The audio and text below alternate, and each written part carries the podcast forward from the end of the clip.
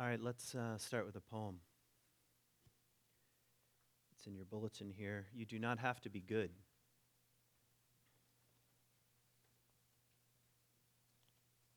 Who starts a poem that way, anyway?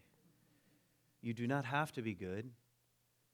You do not have to walk on your knees for a hundred miles through the desert repenting. You only have to let the soft animal of your body love what it loves.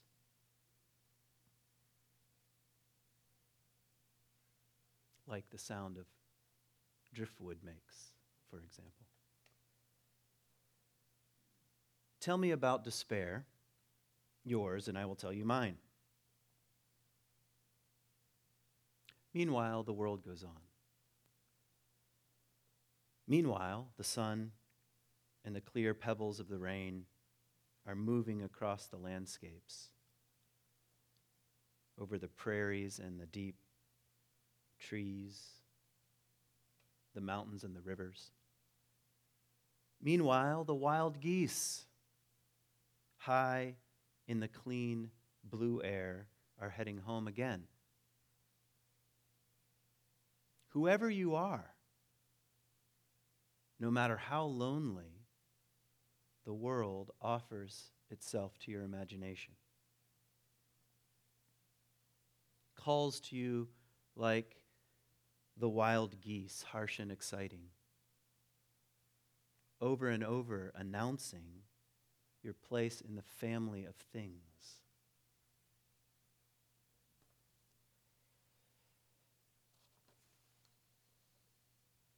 I wanted to begin with this poem uh, because it's a poem about belonging, really. And I think when I, when I say belonging, I mean belonging in the deepest sense, in, in the family of things. And sometimes I imagine that the biggest problems or problem we face as a species or as a planet is a, a belonging problem. Where do we belong? To whom do we belong? What is the nature of our belonging? And, um, and also, it's just part of the human condition, I think, this feeling of alienation. Maybe it's not a constant, but it is a, just part of the human experience, this feeling of alienation, of separation. In other words, the absence of belonging.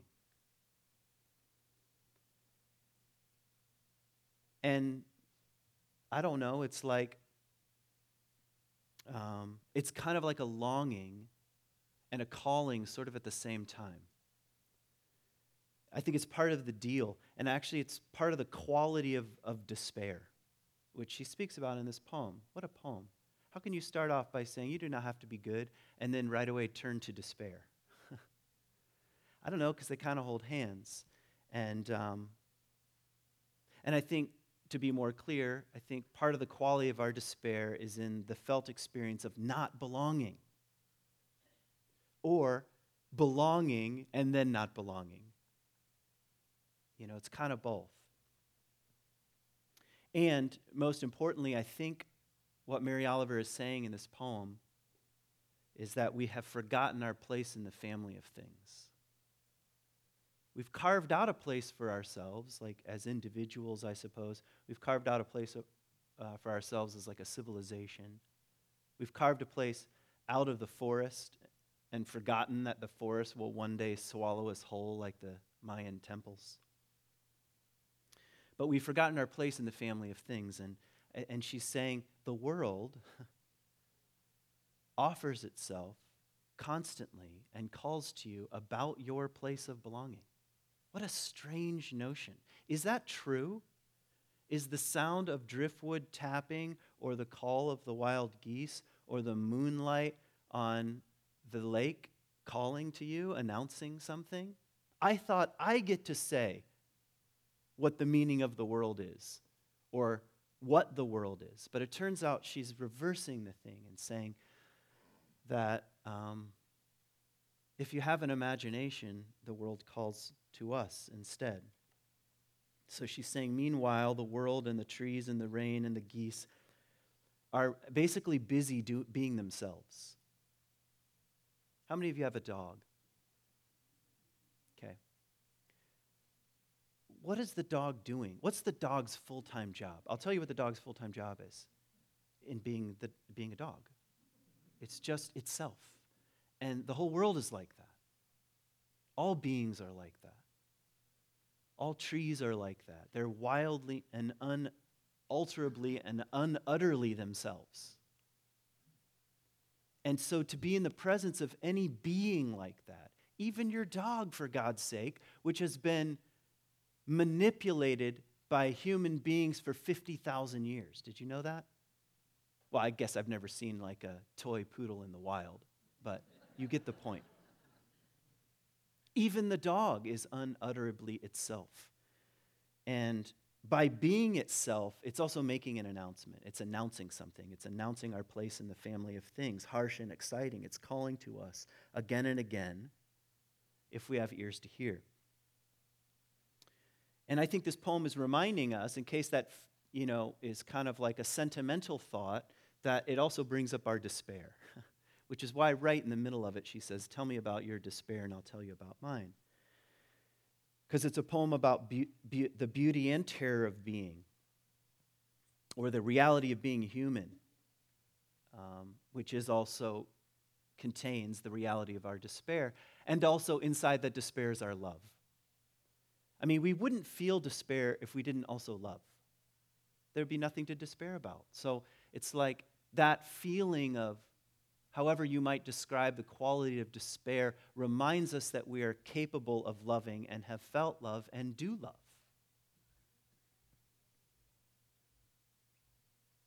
So I don't know. She's sort of an annou- announcing a kind of poetic uh, cure for our despair, a poetic cure, which is better than an actual cure, I guess. It's a poetic cure, and so it, it's, it has layers it's, and it's nuanced. So we ought to be speaking a bit about our despair. and my way of putting that is uh, to try to tell the truth as best we can. That's what I'm trying to do right now. Sometimes I do a good job up here. I don't mean in like, I don't know, giving a good talk. I mean in trying to tell the truth as best I can. And um, sometimes I do a, a, good, a good enough job listening to other people trying to tell the truth as best they can. I think that's what she means. Tell me about your despair and I'll tell you mine.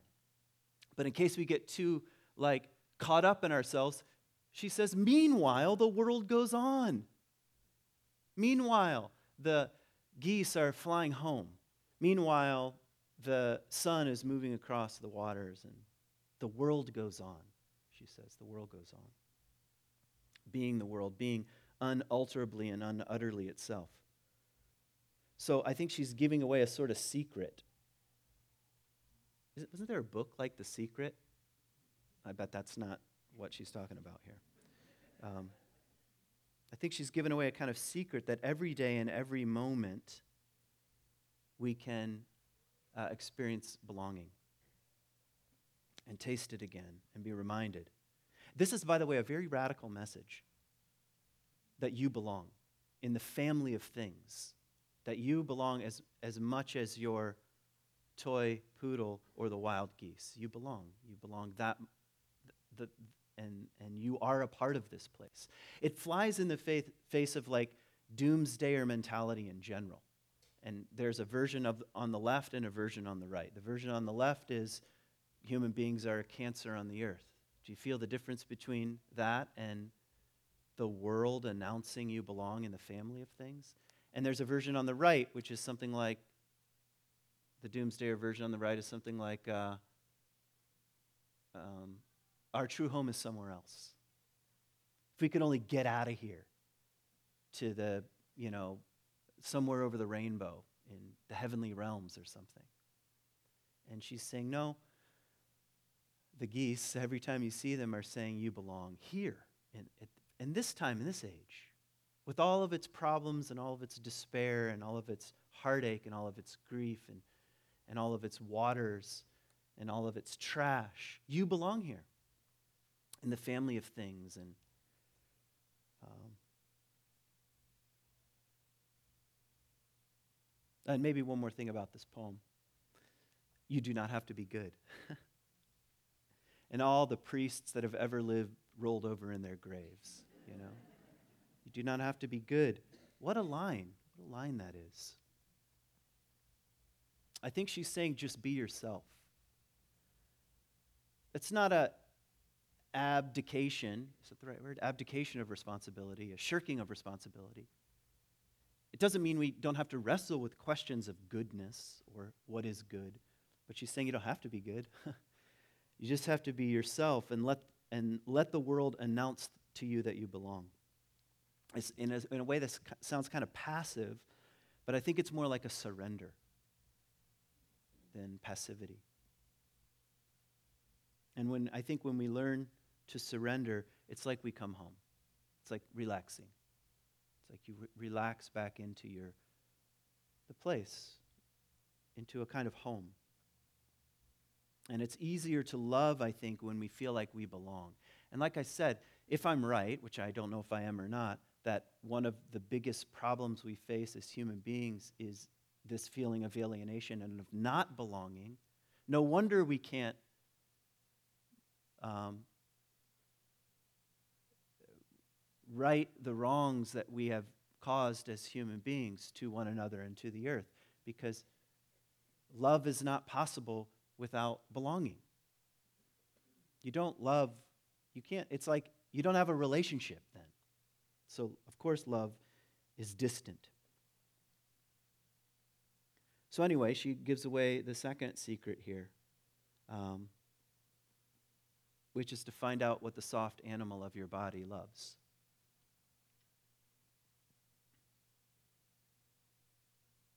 What else would that be? What does the soft animal of your body love? Um, like a bluebird on a branch. Yep. Or a thunderstorm. Only you can prevent forest fires, except there's also thunderstorms. Or a phone call that you to someone that you care about, or you, that you receive. You receive a phone call from someone you care about. So, um, what does the soft animal of your body love? In its relatedness to all things. So, I want to say that the earth body, the earth's body, and our body, which is also the earth's body, is a chorus of belonging, kind of choir of belonging, no matter how bad it gets. That's what she's saying, I think. You, you're, you're in a symphony, a chorus. And your body is the same as the earth's body. It's a manifestation of the earth's body. I know that it's like Earth Day, and um, and uh, and we should be, I think, be doing simple acts to restore the damage that we've caused to Earth's body, which is our own body. And we live in an age that calls for attention and stewardship. But beneath that, I, I'm arguing for a kind of simple love for the earth, which is different than like um, managing or even caretaking, but a kind of simple love, which is also experienced and felt in our own bodies. And Earth Day ought to be a day of listening. To what? To the wild geese. to whatever. It's, it should be a kind of listening instead of a kind of shouting. For I think life's meaning is found in a kind of great conversation, and like the conversation that you have between friends and between beings and between stories and worldviews and between birth and death and between a child and an old person and between lovers and between enemies and between all that we're related to. That's, um, that's where I think meaning is found in the great conversation. To whom are we related? Like I've been saying for the last two times that I've spoke, we are who we are in relationship to everything else. We are who we are in relationship to everything else. And to live a meaningful life is to deepen that conversation. Something like that. So I want to say something about my relationship with all of you here with C3 and about my future here. And I had a dream last night. And in the dream, um, in the dream, the, I had this feeling that I should read a poem, and I did read a poem in the dream. And it was kind of partially the poem I just read. And then the dream said, and you should get to the point. that should be my motto for life read a poem and then get to the point. So I'm going to try to get to the point. Um, I will be in the fall moving to Georgia with my wife and kids, and my last day here at C3 will be, I don't know, somewhere around November 1st. So, some time between, between now and then, um, I'll be here, but that's where my own story seems to be heading. And um, yeah, we've been contemplating this move for a long time, really.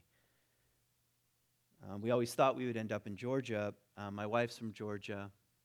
Uh, her entire family lives in the same small town. Her, her grandmas are still alive in their 90s, her brothers and cousins, and all live in the same uh, small place. Uh, about 15 years ago, I did something that Dave Ramsey would get mad at, and I bought some land on a balloon loan, which I managed to pay off. That sort of backs up to some family land. Um, and so we always thought we'll end up here, sort of at some point, tending this place. And, um, but we didn't know when. We never really saw a window. It just sort of hung out there as a possibility.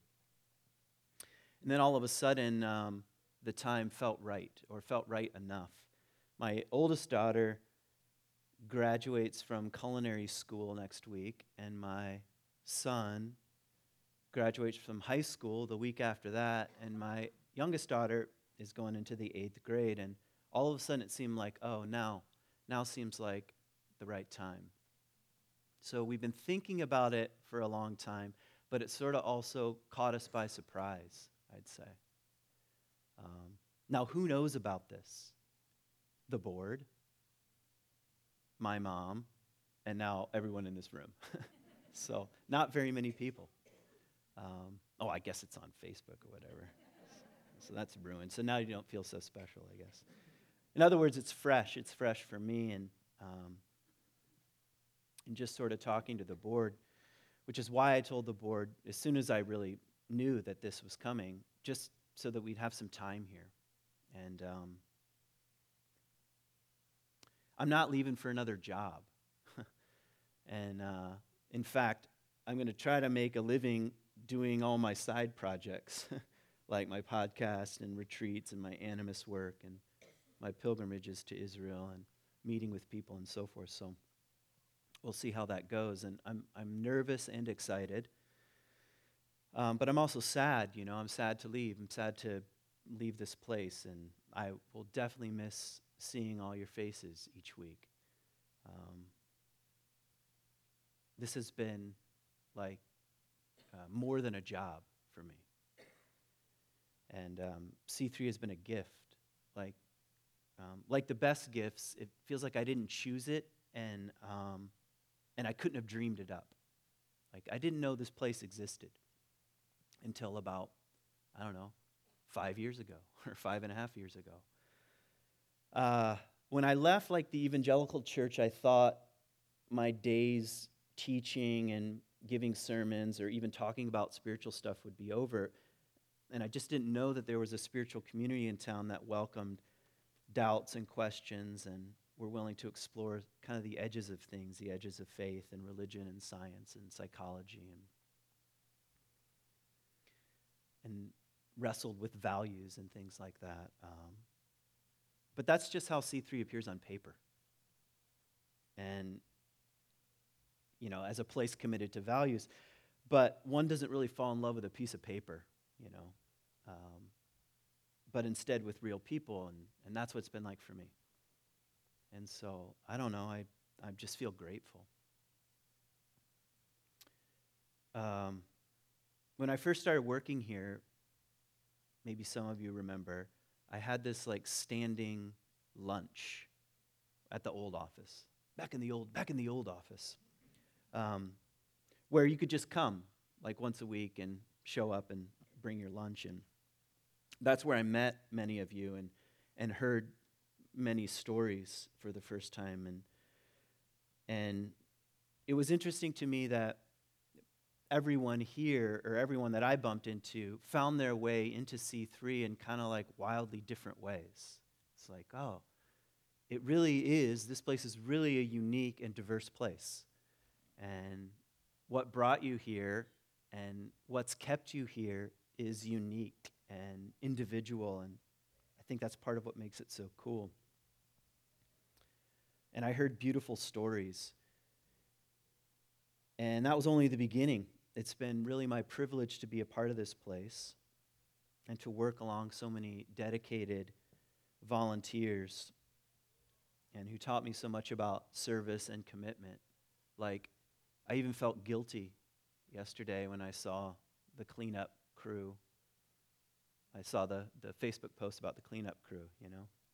I don't know, guilty in the good sense. Like, oh, yes, what, what a place to be a part of that would, I don't know, take service and um, commitment and making the world a little bit better so seriously. And um, yeah, so I, I don't know. I'm, I'm saying that I, I feel privileged to be a part of this place. In fact, C3 isn't about me, obviously. and um, it's not about my role or my teachings. I've tried to offer them in the way I can. And it's something that we hold together and we have held together. And, and I don't know of other religious or formally religious organizations who have been around for 150 years, who have gone through um, change and evolution and adaptation. I don't know of another place that's still going. um, and so, at least in my mind, that's helpful. And I'm, I'm not really worried about C3's future, to tell you the truth. And I'll be stepping away, but my absence will create a, a certain kind of opportunity for another chapter and another part of the story. And I'm just grateful that, I don't know, I could be part of it, a little five and a half year part of it. And some of you, as we're going to learn next week and be reminded of, have been around here for a long time. And um, yeah, so practically, I, I should say a couple practical things. I did let the board know last week, as I mentioned, and there's already a transition plan in place, and um, we're beginning to ask the right kinds of questions. And I don't know, because I'm not leaving right away, I can help in whatever ways um, I'm asked with the transition period. And in the coming months, I'll be here and um, teaching and helping, and as I've been doing up to this point. Um, and I, but I will say that C3, I think, is in a potent place right now like change is in the water somehow. And the challenges I think that we're facing just with the meeting place here and sharing space, um, and now like a search for uh, new leadership means I think that there's a great opportunity to think creatively about what's next. And, um, and all change is hard. I mean, I, I have to be honest, like I said, I'm nervous and excited to move, and I am. But it, it's going to be hard. It's going to be hard to pack up my house. I hate packing anyway. I can't. I don't even like putting my own laundry away. Um, and it'll be hard to leave the, the little land that I've been living on for a while. Um, and leave my friends and leave this place. It, it's going to be it's going to be hard and um, and it'll be hard, I think, to wrestle, but hard in a good way with a vision for what's next for this place. Like, all right, what's next? Um, but change is also good and inevitable. It's like, anyway, if you don't change, you die. So, you know, meanwhile, the world goes on. and I don't know, we're in that kind of spot, it seems to me. So, what's next for C3? I'll tell you exactly what's next for C3. It's what will be next. That's what will be next. And it will be um, done in the fires of creativity and imagination and love and passion and values and, and, and we shall see. But I do trust that what's next will be the right sort of thing. And let me see if there's anything else I want to say. Not much. Read a poem and get to the point. Um, thanks for listening to my musings and my teachings and my passions and my questions and for allowing me to lose the plot occasionally publicly in my talks and wander back. And it's been an honor to serve you, and um, that's all I want to say right this minute. Thank you.